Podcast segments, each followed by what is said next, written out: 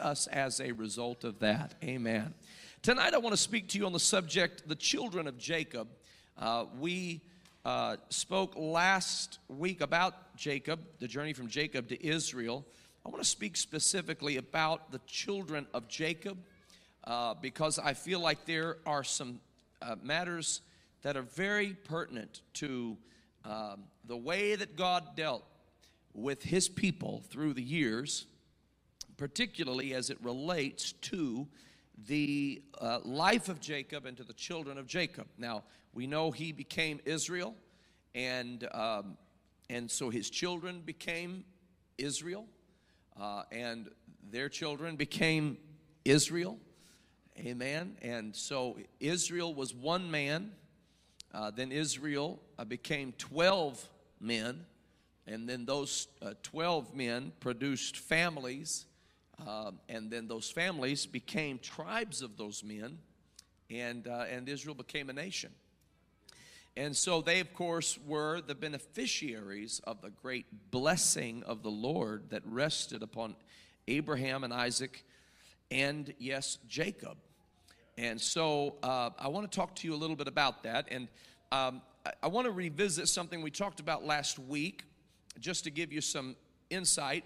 I, I'm, I'm just going to tell you the premise of what I'm going to be talking about tonight. I want to show the connection between Israel's sons, Jacob, his, his children, and I want to show you the connection between his children and the history of the nation of Israel.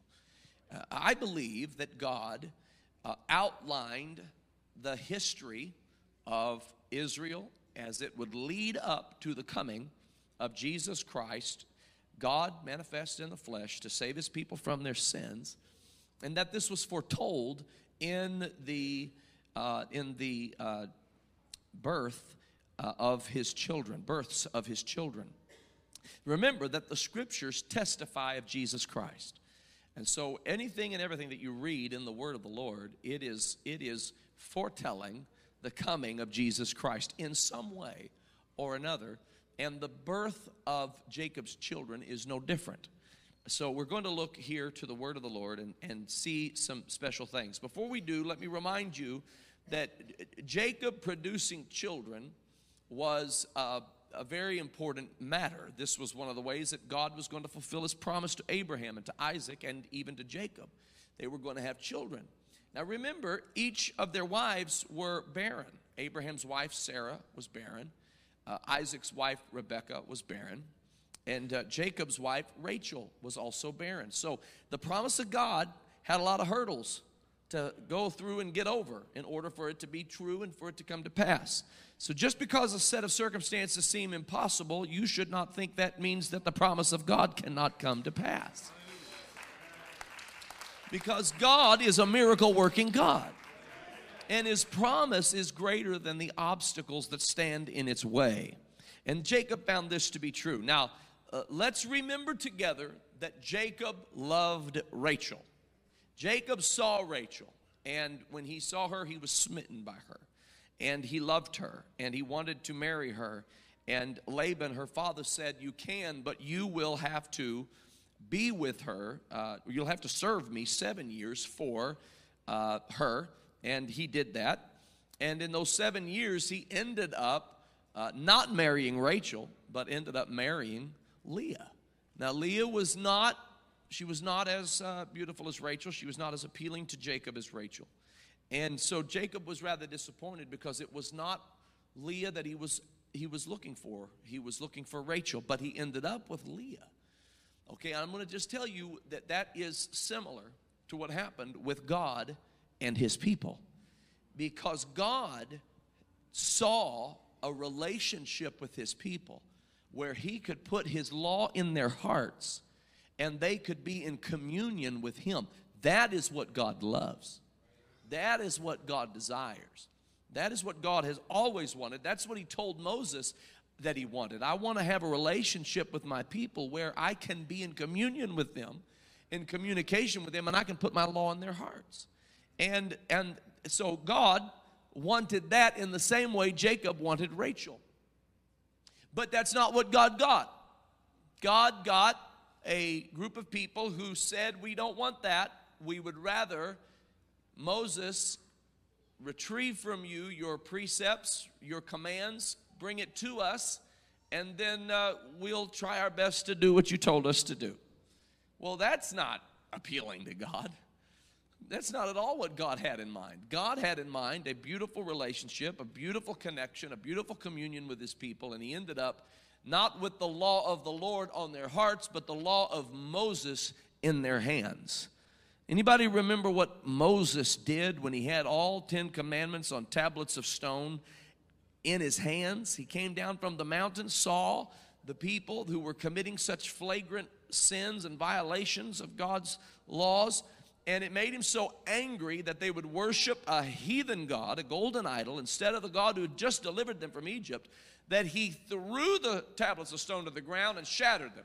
So you can literally say Moses broke all 10 commandments at the same time. Okay, and when he did, God said, Come back up into the mountain. We're going to do this over.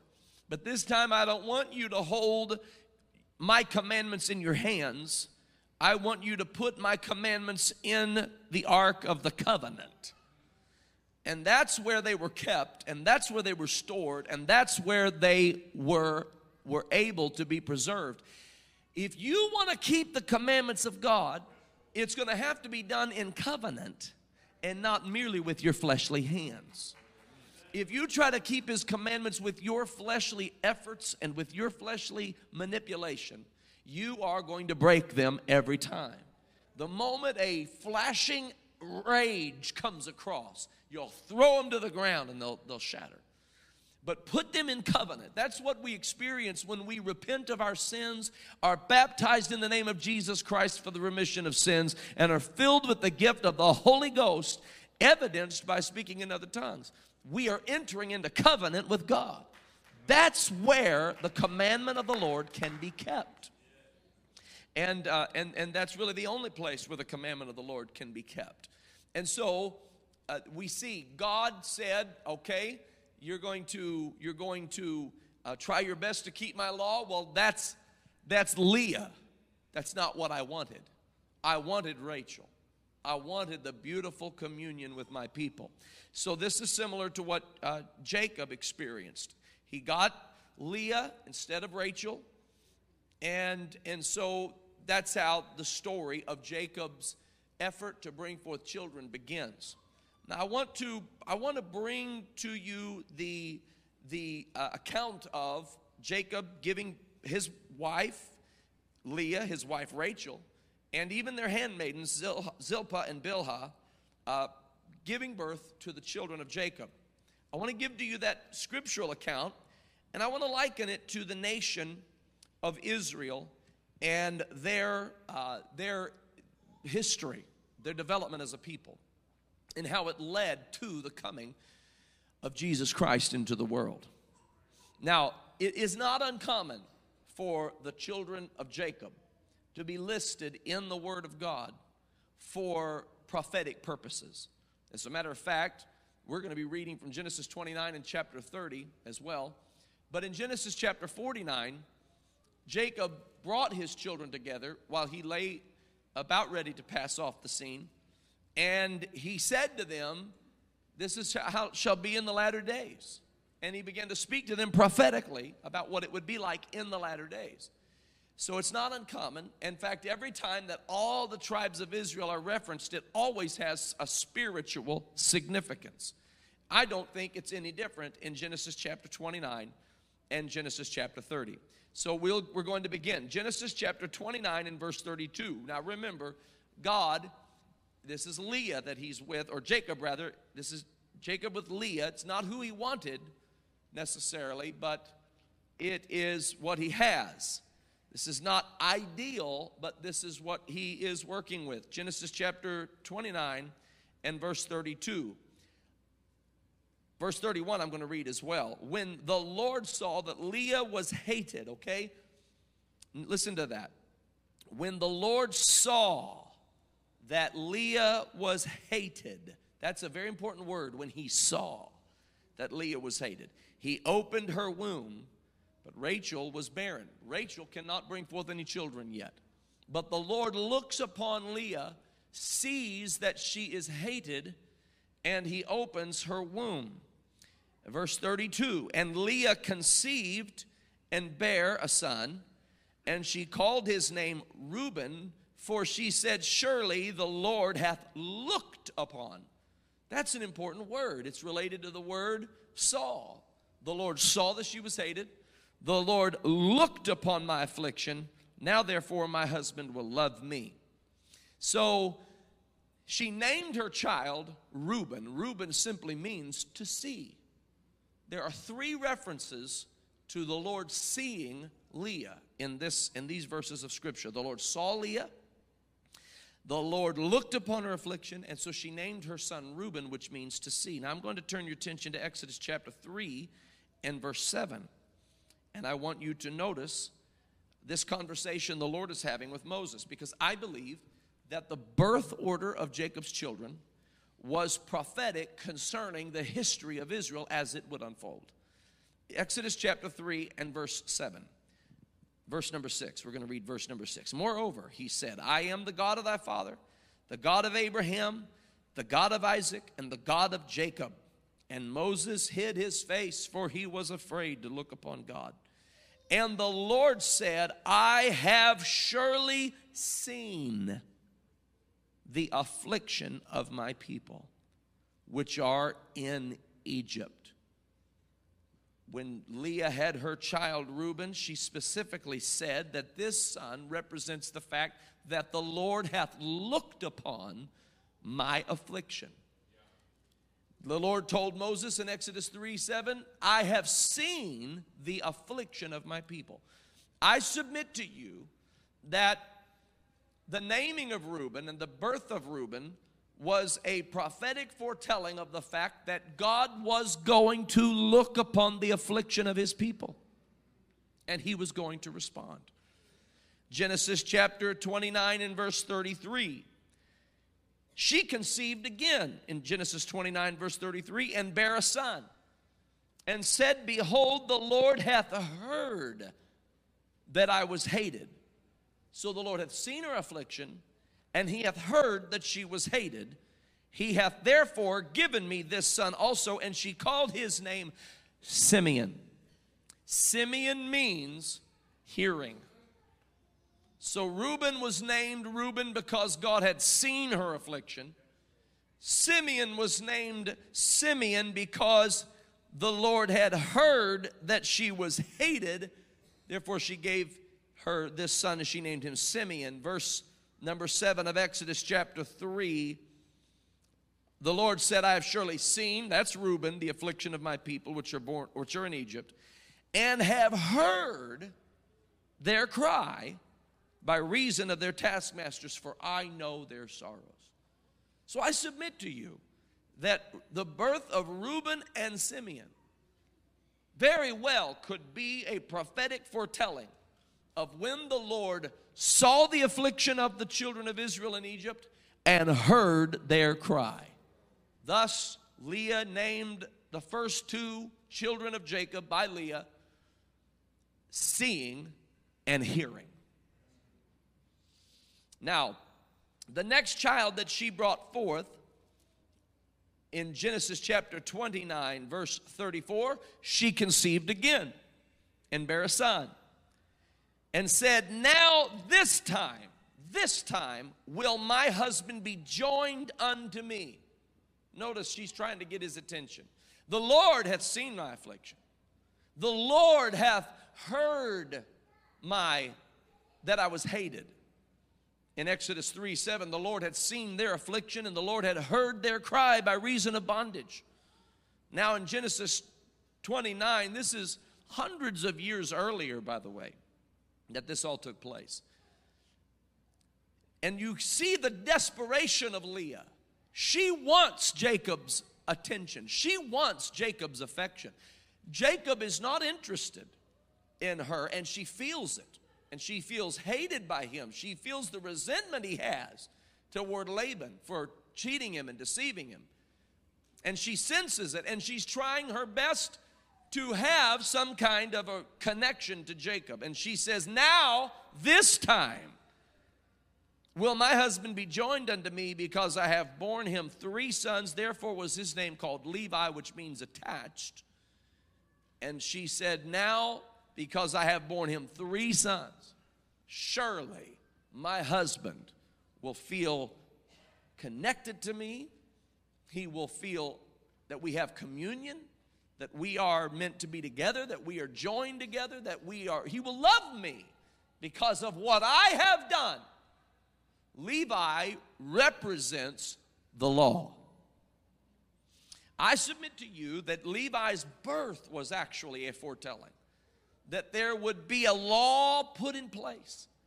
The law would be a schoolmaster, but it would not be, it would not be that special mystical, magical opportunity that people think it will be. People think they can earn the love of God.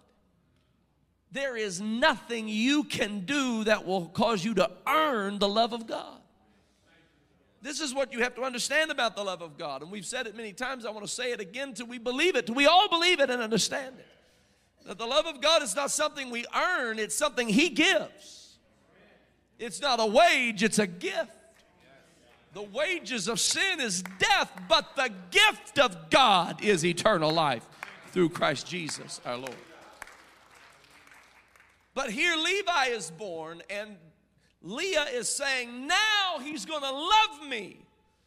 And, and in the case of Israel's history, this law was put into place, and they truly thought like Leah thought that somehow, through the keeping of this law, somehow, through our very best efforts and through our very best intentions, we're going to be able to secure that beautiful communion with God. The best efforts of man fall dramatically short of the glory of God. The very, your, your very best deeds are still not good in comparison to the goodness of God your holiest of actions are still unholy in comparison to the holiness of God. And so Levi is born, and Israel experiences this receiving of the law of Moses, and it comes with, a, with commands, and then it not only has commandments, but it has ordinances and it has statutes and these ordinances contain the details, and they are far more detailed than what they need to be because if it was genuinely something that was in their heart, the details would not be something that had to be stipulated in ordinances. See, when something's not in somebody's heart, you've got to cover all the loopholes because they're going to find a way to break that law. That's the way it was in the law of Moses. Moses would say, Thou shalt not commit adultery. And so they would find a way to, to find a loophole. And, and Jesus addressed it when he was walking this earth. He said, If you look upon a woman and lust after her, you've committed adultery already in your heart. Adultery is not something just that is of the, of the action, it's also something of the heart. And so the same with killing. You, you, you think you've not killed because you've not physically taken a person's life, but when you hate somebody, you've killed them in your heart. And he said, I'm, I'm here to deal with the heart issues. And, and so, so this is the way the law of Moses worked because, because it wasn't in somebody's heart. It was, it was needful then that there were a wide variety of ordinances put in place. So he couldn't just say, Thou shalt not commit adultery. He had to go to the very detail of you can't adulterate anything at all ever. You cannot adulterate your fields. You can't sow soybeans near corn. You can't you can't mix wool with linen. So if you've ever looked at the Old Testament law and you're like, "Man, that's pretty harsh. Who cares if wool is mixed with linen?" It's because there was no law of God in their heart. So the law had to cover every single aspect of their life because it wasn't in their heart. When the law of God is in your heart, you're not looking for loopholes. When the law of God is in your heart, you don't need a bunch of ordinances that say, don't, don't, don't, don't, don't, don't, don't. You don't need it. All you need is for the law of God to be in your heart and you seek Him and serve Him and obey His word, and His Holy Spirit lives within you and governs your every thought, your every deed, your every action, your every relationship. Praise God. But Levi is born, and Leah is thinking, well, now I'm going to really get my husband to love me. Surely he will look upon my efforts. Surely he will look upon my goodness. Surely he will see how much I have accomplished for him and he will love me. That's the attitude of the Israelites in the law of Moses. And it lasted for many, many generations where they they tried but failed and tried but failed and tried but failed to live up to the level of perfection that the law requires. So the Bible says in Genesis chapter 29, in verse 35, she conceived again and bare a son. And she said, Now will I praise the Lord. Hallelujah. I love it. He hath seen my affliction. He hath heard that I was hated. He hath, he will surely love me now. And, and, and, and in every case, none of those none of those children brought her any closer to Jacob. So she said, "You know what? I'm just going to praise the Lord." Somebody say hallelujah anyhow. I don't know what you're going through, but it's time to say, I'm just going to praise the Lord.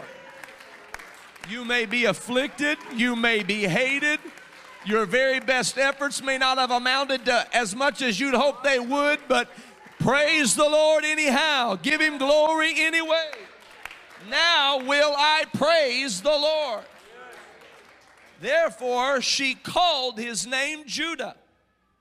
Now, I'm going to submit to you that prophetically speaking, it would make sense that this would bring the children of Israel from the days of the law and into the tabernacle of David who was, of course, of the tribe of Judah.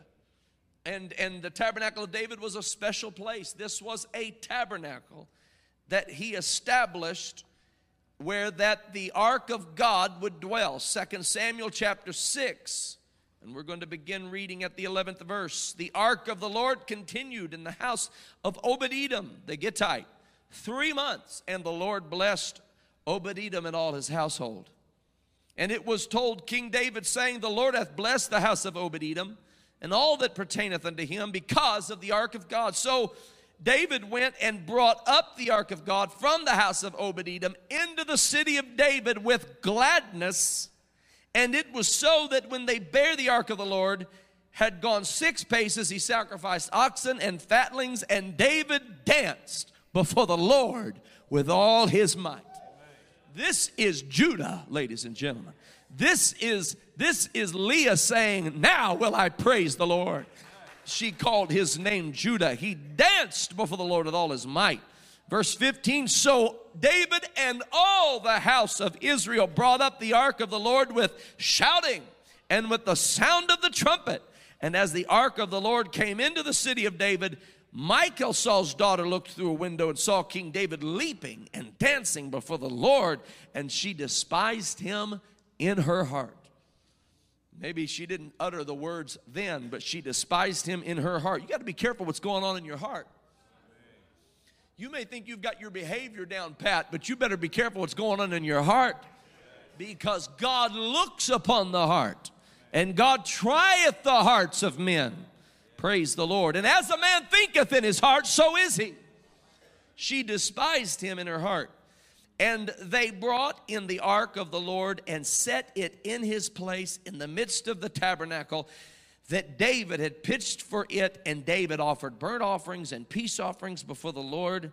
And as soon as David had made an end of offering burnt offerings and peace offerings, he blessed the people in the name of the Lord of hosts. She brought forth a son and called his name Judah, saying, Now will I praise the Lord. Therefore she called his name Judah.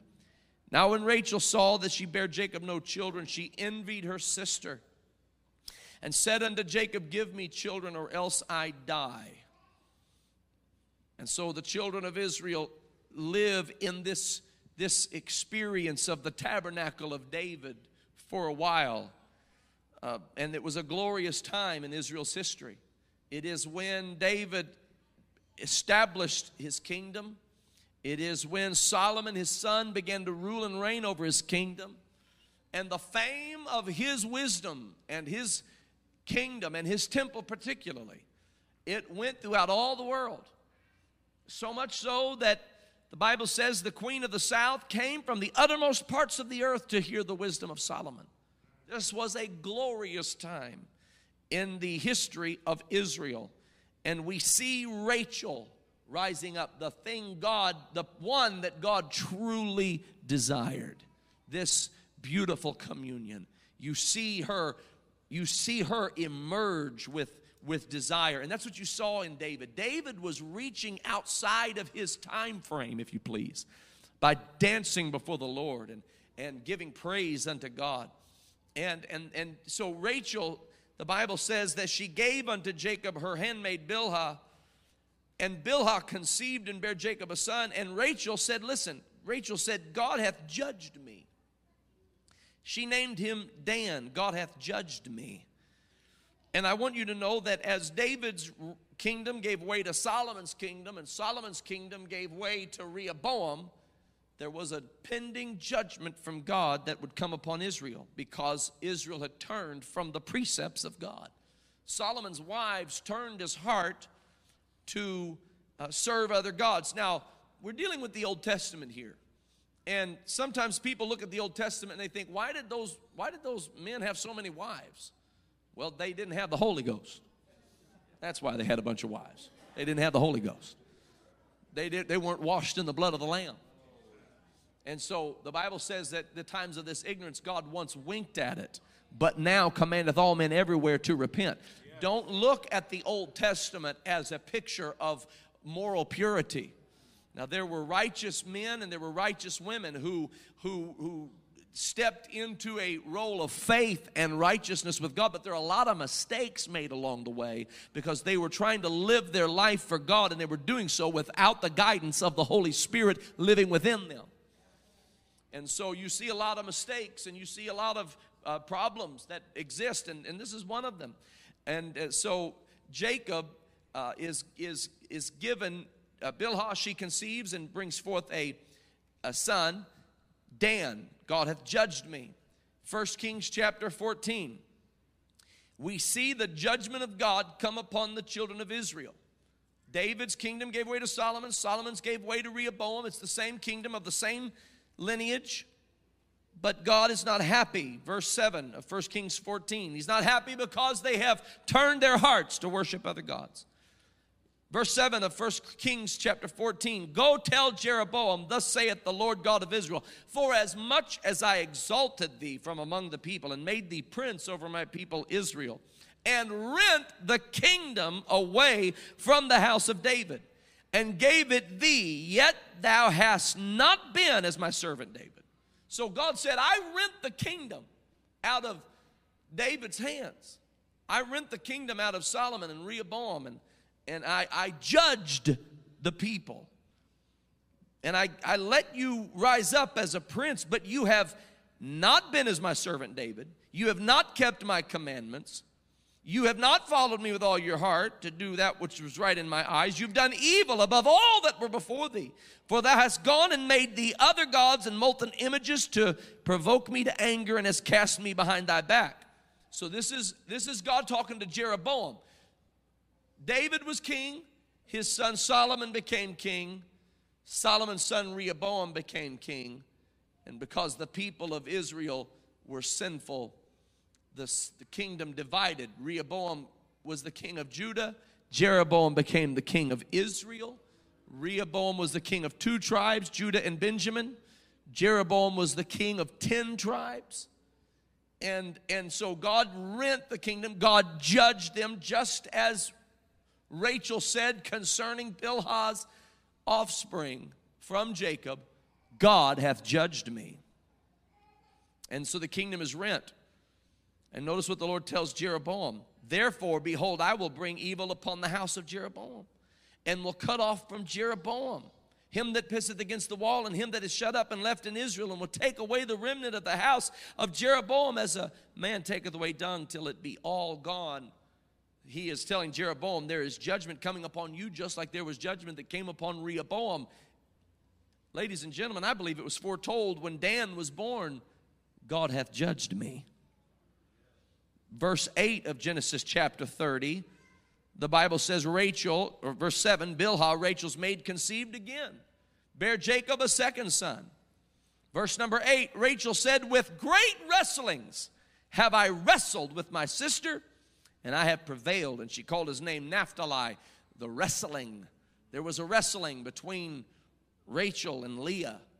And Rachel feels like she's got an advantage finally because her handmaid is being productive when Rachel could not be and and the first son that Bilhah brought forth was Dan. The second is Naphtali with great wrestlings. This, I believe, is a foretelling of the great wrestlings that would occur between Israel and Judah. That Israel and Judah would be divided, they would be judged, and there would be wrestlings between them. First Kings chapter 15 and verse number 1 In the 18th year of King Jeroboam, the son of Nebat, reigned Abijam over Judah. Three years reigned he in Jerusalem. His name, mother's name was Micah, the daughter of Abishalom. Verse number six, there was war between Rehoboam and Jeroboam all the days of his life.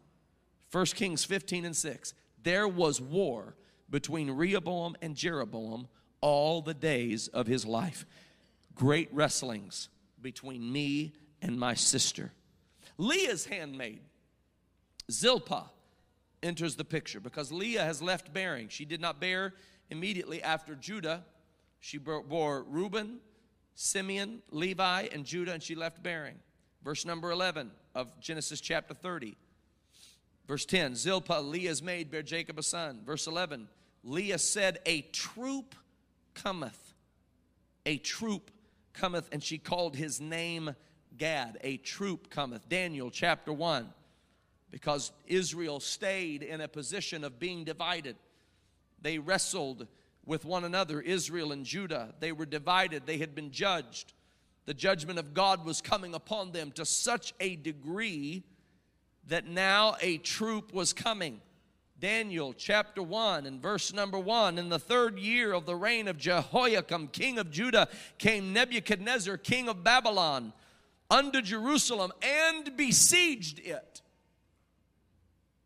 In the day that Gad was born, the Lord said, A troop cometh. And in Daniel chapter 1, verse 1, the troop did in fact come. And the Lord gave Jehoiakim, king of Judah, into his hand with part of the vessels of the house of God, which he carried into the land of Shinar to the house of his God, and he brought the vessels into the treasure house of his God.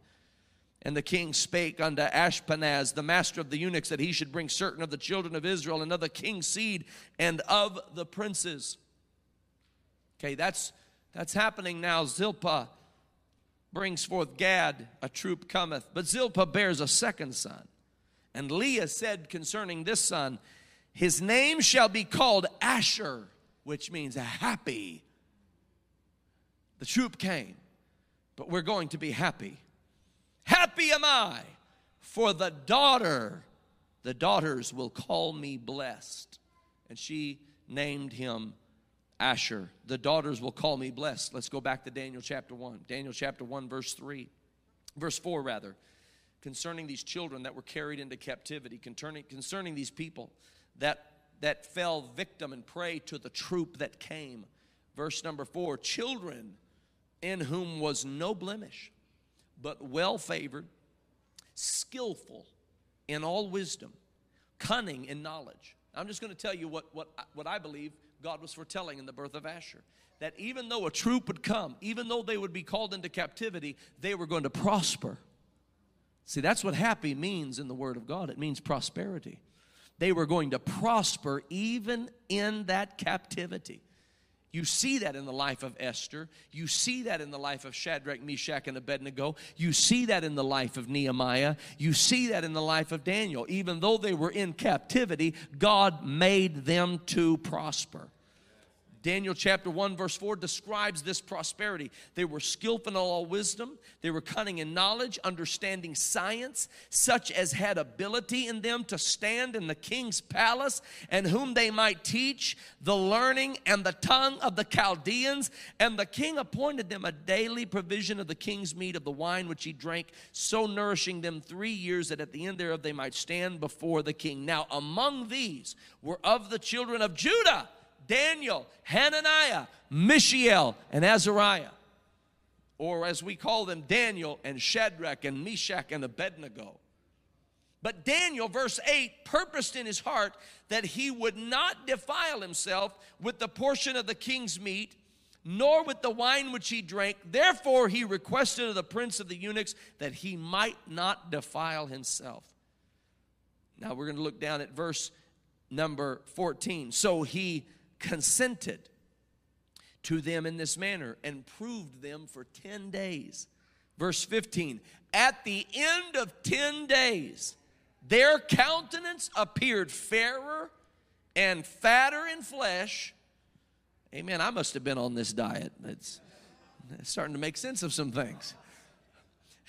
fatter in flesh than all the children which did eat the portion of the king's meat. Thus Melzar took away the portion of their meat and the wine that they should drink and gave them pulse. As for these four children, God gave them knowledge and skill in all learning and wisdom, and Daniel had understanding in all visions and dreams. These people excelled they developed prosperity. They were happy even though the troop came. The Lord favored them and blessed them, and He foretold it when Asher was born to Jacob. Hallelujah. Now let's go back to Genesis chapter 30 and let's read again. This time we're going to read it verse 19. Because between verses 13 and 19, the Bible says the wheat harvest came. And when the wheat harvest came, they were they were there was a conversation between Rachel and Leah. And Rachel received of Reuben's mandrakes in the field at wheat harvest, came to Leah, and the Bible says that Leah gave her of the mandrakes of Reuben, but but the deal was that she would be able to have relationship with Jacob. And the Bible says that Leah, God hearkened unto Leah in verse 17, and she conceived and bare Jacob the fifth son. Verse 18, Leah said, God hath given me my hire. God hath given me my hire. Do you see what happened? This is going back to when Levi was born. When Levi was born. Now will my husband be joined unto me. In verse number 18, God hath given me my hire.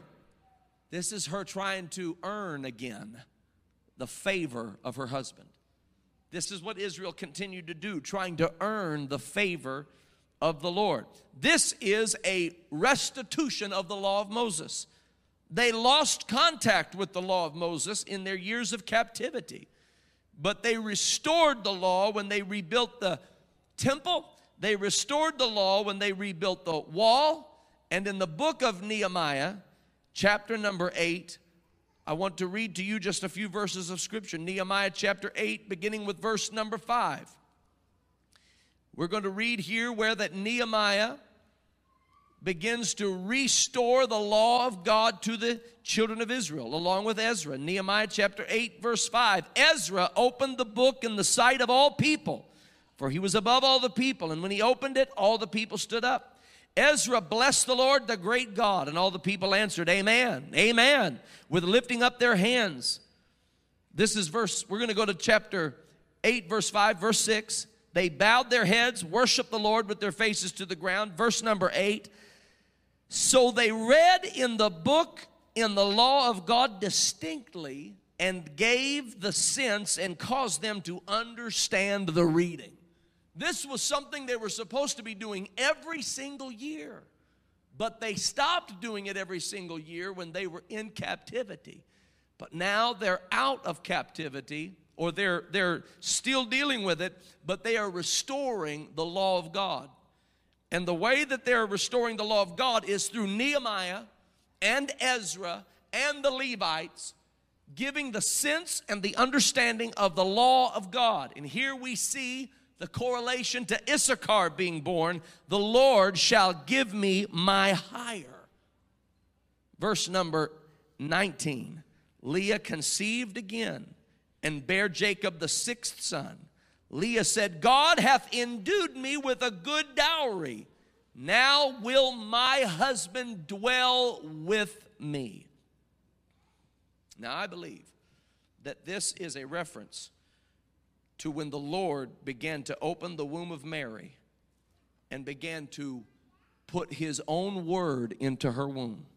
The Lord hath endued me with a good gift or a good dowry, and now my husband will dwell with me.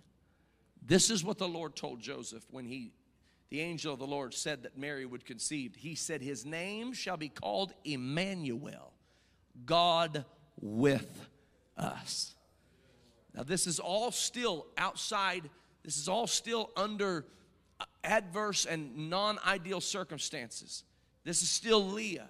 You see, when the Lord came into the earth, He didn't come into the earth, He didn't come into the earth under a under the, the, the uh, span of grace necessarily, or the new covenant or the New Testament. He came into the earth under the old covenant.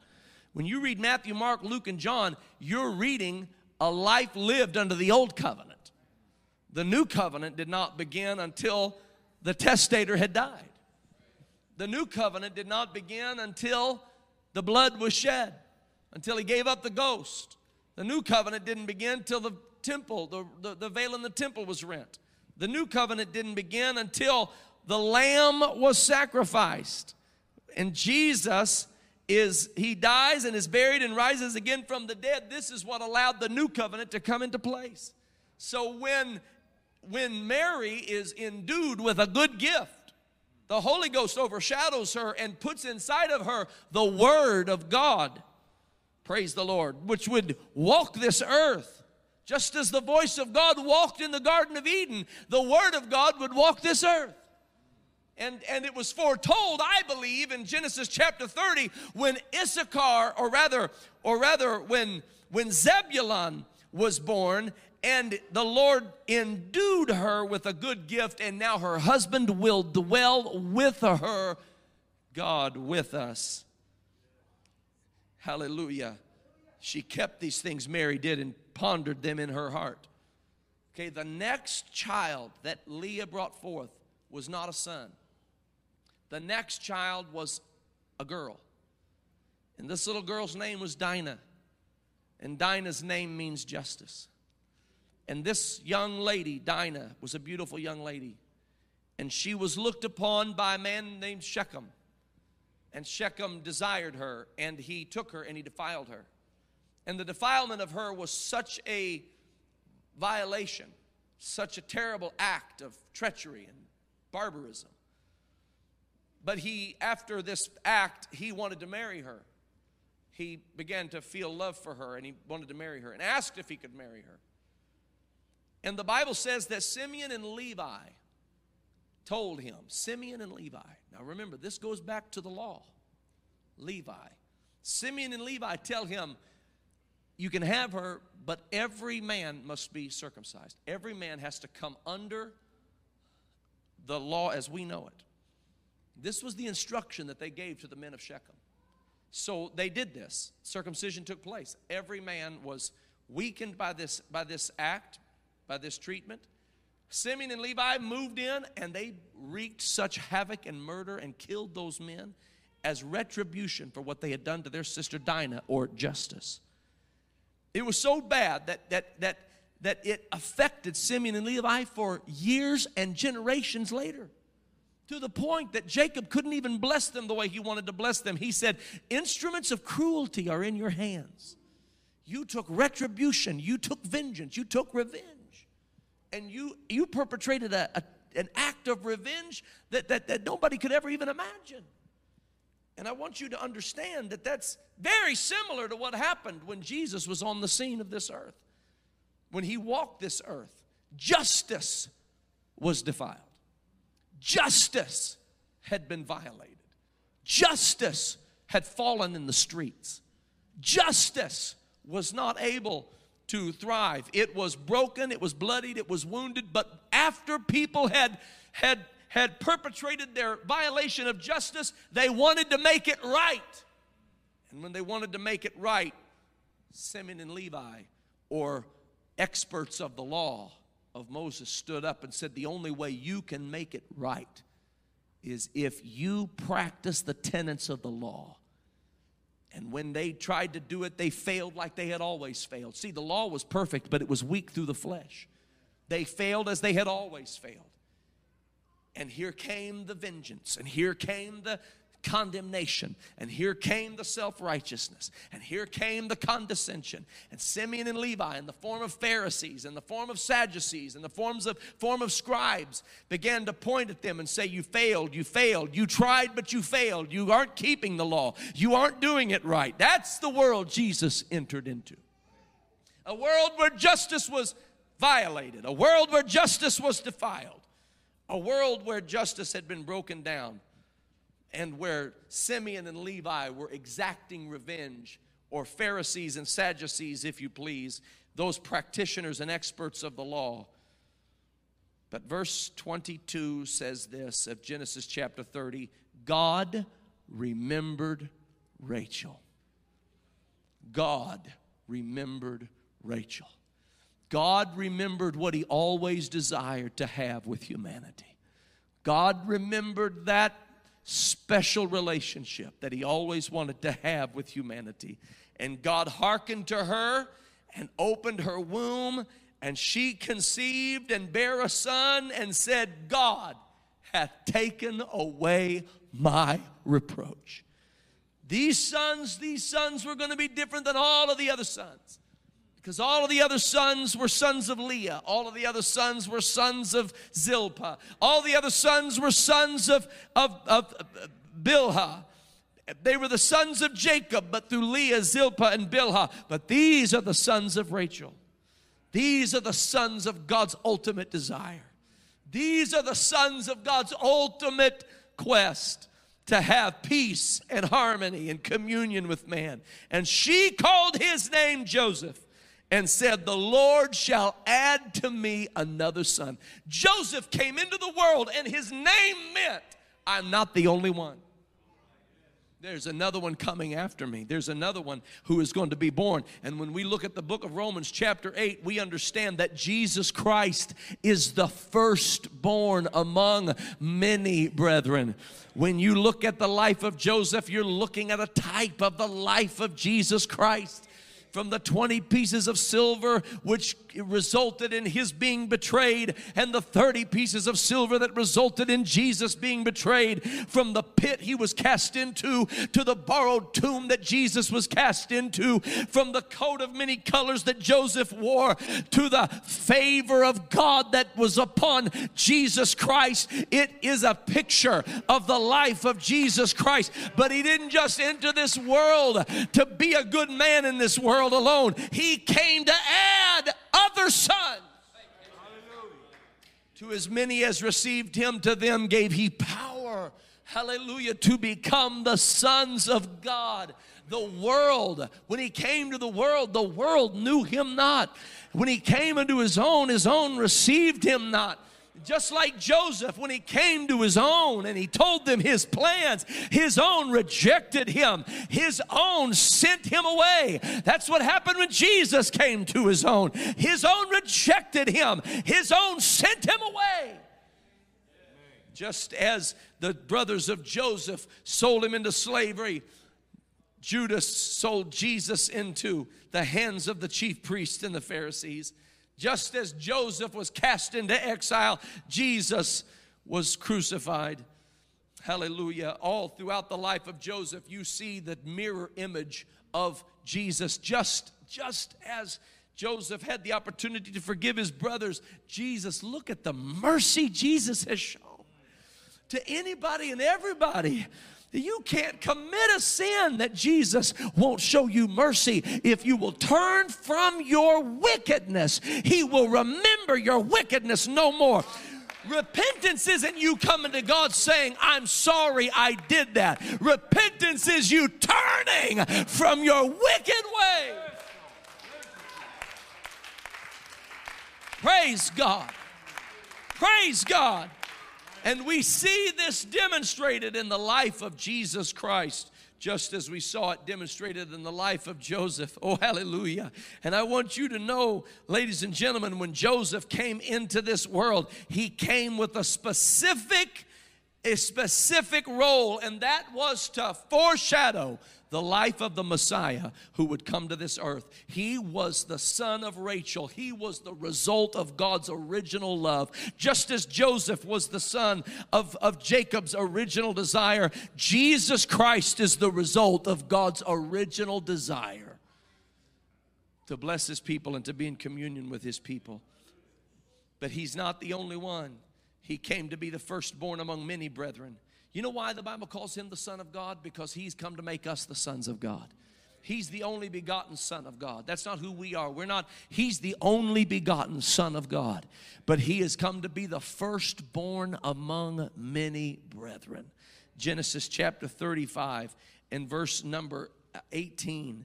Genesis chapter 35 and verse number we're going to say this, verse number 16. They journeyed from Bethel, and there was but a little way to come to Ephrath, and Rachel travailed, and she had hard labor. And it came to pass when she was in hard labor that the midwife said unto her, Fear not, thou shalt have this son also. And Rachel, it came to pass as her soul was in departing, for she died, that she called his name Benoni. Do you know what Benoni means? Benoni means the son of pain. That's what it looked like at first. When the other brothers started to come, when the firstborn among many brethren gave way to the other brothers that would come onto the scene, it looked like the son of pain, the martyrs, the persecuted people, those who laid down their life for the gospel of Jesus Christ.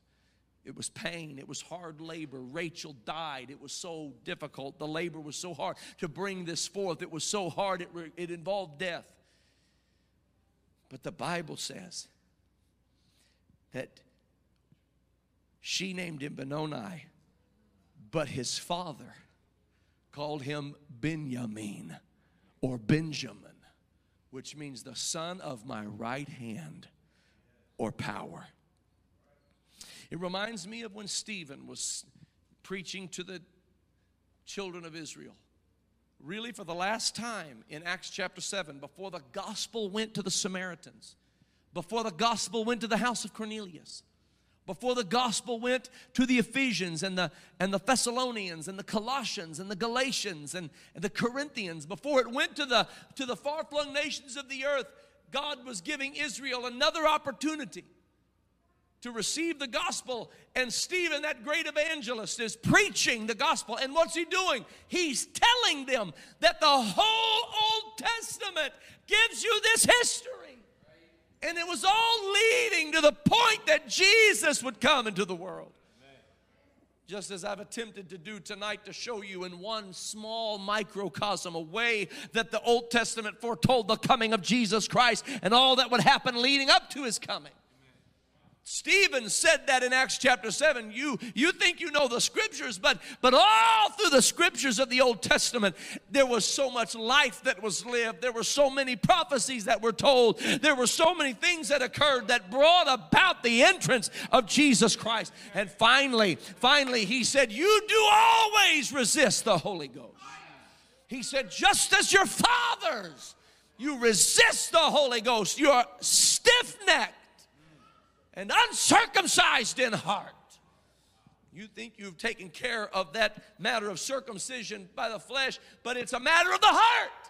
And you're stiff necked and uncircumcised in heart. You do always resist the gift of the Holy Ghost.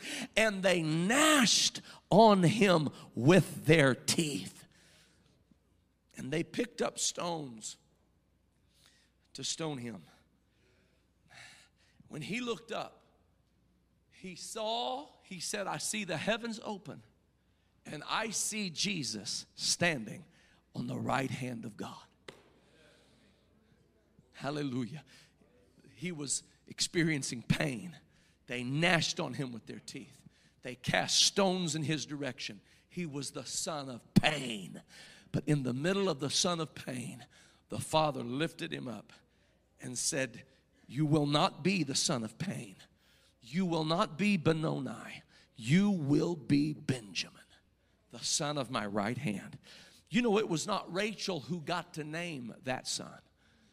These mothers named all the children. Leah and Rachel named each child.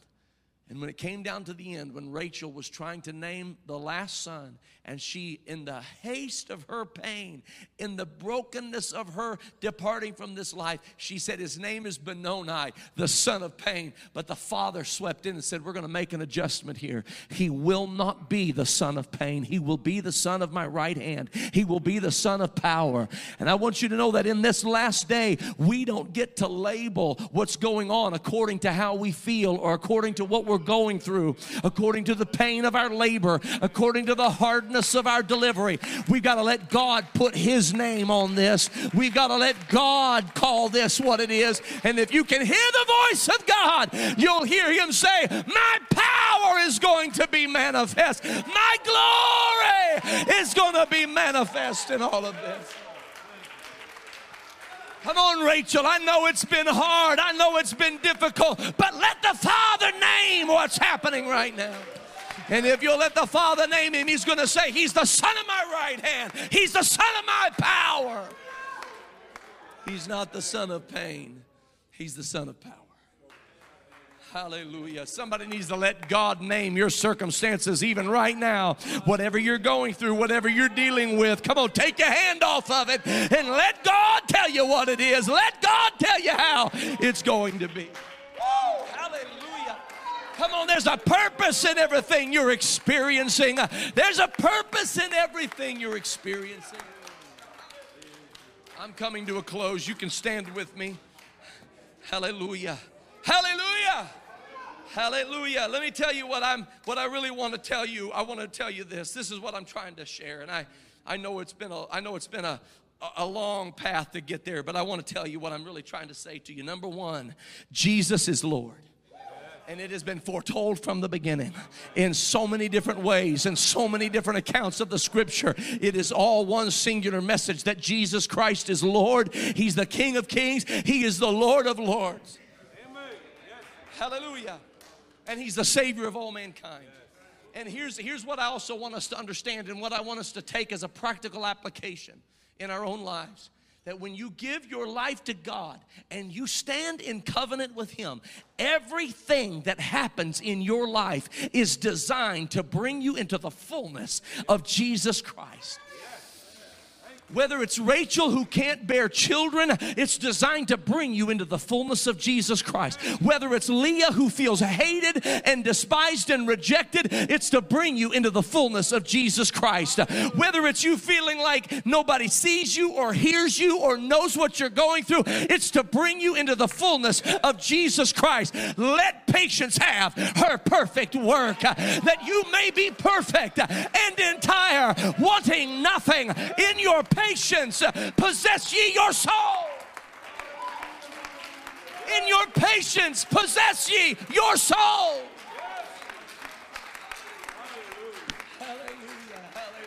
Hallelujah, hallelujah. Woo, hallelujah. I think somebody ought to have a Judah moment and say, I don't know what else can be said right now, but I'll tell you what I'm going to do right now. Now I will praise the Lord. Now I will lift my heart in thanksgiving unto him. Ah, whoo, hallelujah. I want to know if there's anybody who knows what it feels like for the Lord to look upon your affliction How many know what it feels like for the Lord to hear your cry? How many knows what it's like for your very best intentions to still fall short of the glory of God? But God never leaves your side. He continues to lead you and guide you and comfort you and be with you. Hallelujah. Glory to God. Hallelujah. He wants to bring Jesus into your life. Praise God those who have those who know Jesus, could you just lift your hands unto him and praise his name? If you know Jesus, go ahead and praise his name right now. If you know his mercy, if you know his grace, if you know his goodness, you know his kindness. Hallelujah. If you want to know Jesus and don't know him, come on, lift your hands and praise him right now. If you know him a little bit and want to know him more fully, go ahead and praise his name right now. Hallelujah. Hey, friend, if justice has been violated in your life, if justice has fallen in the streets, if justice is nowhere to be found, and you feel cheated and you feel bruised and broken by life, I want you to know God remembers Rachel. And He's about to open the womb of His original purpose in your life. Hallelujah. And He's going to bring forth He's going to bring forth the power and the glory of Jesus Christ into your life. Come on, give it to Him. Don't stray from the path. Give it all to Jesus today. Give it all to Jesus today. Give it all to Jesus today. Give it all to Jesus today. Oh, praise God. Praise God. Woo, hallelujah. This whole Bible, this whole Old Testament, it's all about Jesus. And if you'll come into covenant with Him, its words will be played out and lived in your life. So when the Bible says, The Lord is my shepherd, I shall not want, that's the Old Testament, but that's a foretelling of Jesus. He maketh me to lie down in green pastures, He leadeth me beside the still waters. This is when everybody's singing his praises and talking about the man from Galilee, Jesus of Nazareth. He restoreth my soul. He leadeth me in the paths of righteousness for his name's sake. But then the tide started turning and popular opinion started shifting. And people started developing negative feelings about him. Yea, though I walk through the valley of the shadow of death, I will fear no evil for thou art with me. This is him down the Via Dolorosa. This is him walking to Calvary's hill of sorrow. I will fear no evil, for thou art with me. Thy rod and thy staff, they comfort me. Thou preparest a table before me. This is Jesus being foretold by the psalmist, the prophet David. Thou preparest a table before me in the presence of mine enemies. My cup runneth over. This is the cup that Jesus asked if it could be passed from him, that he wouldn't have to drink it. Behold, in the hand of the Lord there is a cup, and in it is a fury, a mixture of rage and fury. And Jesus said, I don't want that cup. Nevertheless, not my will, but thy will be done. My cup runneth over. Surely. Thou anointest my head with oil, my cup runneth over. Surely goodness and mercy shall follow me. Woo! All the days of my life, and I will dwell in the house of the Lord forever. Hey, let me tell somebody something right now. The way Psalm 23 starts is this The Lord is my shepherd. The way it ends is I shall dwell in the house of the Lord forever. In between. There are valleys there are paths there are there's there's a rod and a staff there's a cup there are enemies there's a table in the presence of enemies. There's all kind of stuff that happens in between. But if you'll start with the lord as my shepherd you know how it's going to end up. It's going to end up with i will dwell in I don't know what's going to happen in between, but it doesn't matter what happens in between because He's the Alpha and He's the Omega. He's the beginning, He's the ending, He's the first, He's the last. The Lord is my shepherd. I will dwell in the house of the Lord all the days of my life. Come on, somebody. I want somebody that's in the middle of the valley. Somebody that's in the middle. Maybe, maybe it's Dan. Maybe it's God's judgment you're feeling right now. Hallelujah. Come on, come on. Give him praise in this house. Seek his face in this house. Worship him in this house. He's got a plan for you, he's got a plan for your life. The steps of a good man are ordered of the Lord. The steps of a good man are ordered of the Lord. Hallelujah. Come on, God wants to touch somebody's life right now. God wants to bless somebody right now. Cross I bow, where your blood was shed for. Oh, yes. There's no greater love. Oh, yes, yes, yes, yes, yes, yes. You have overcome the grave. Your glory fills the highest place. What can separate me now? Oh, at the cross I bow my knee, where your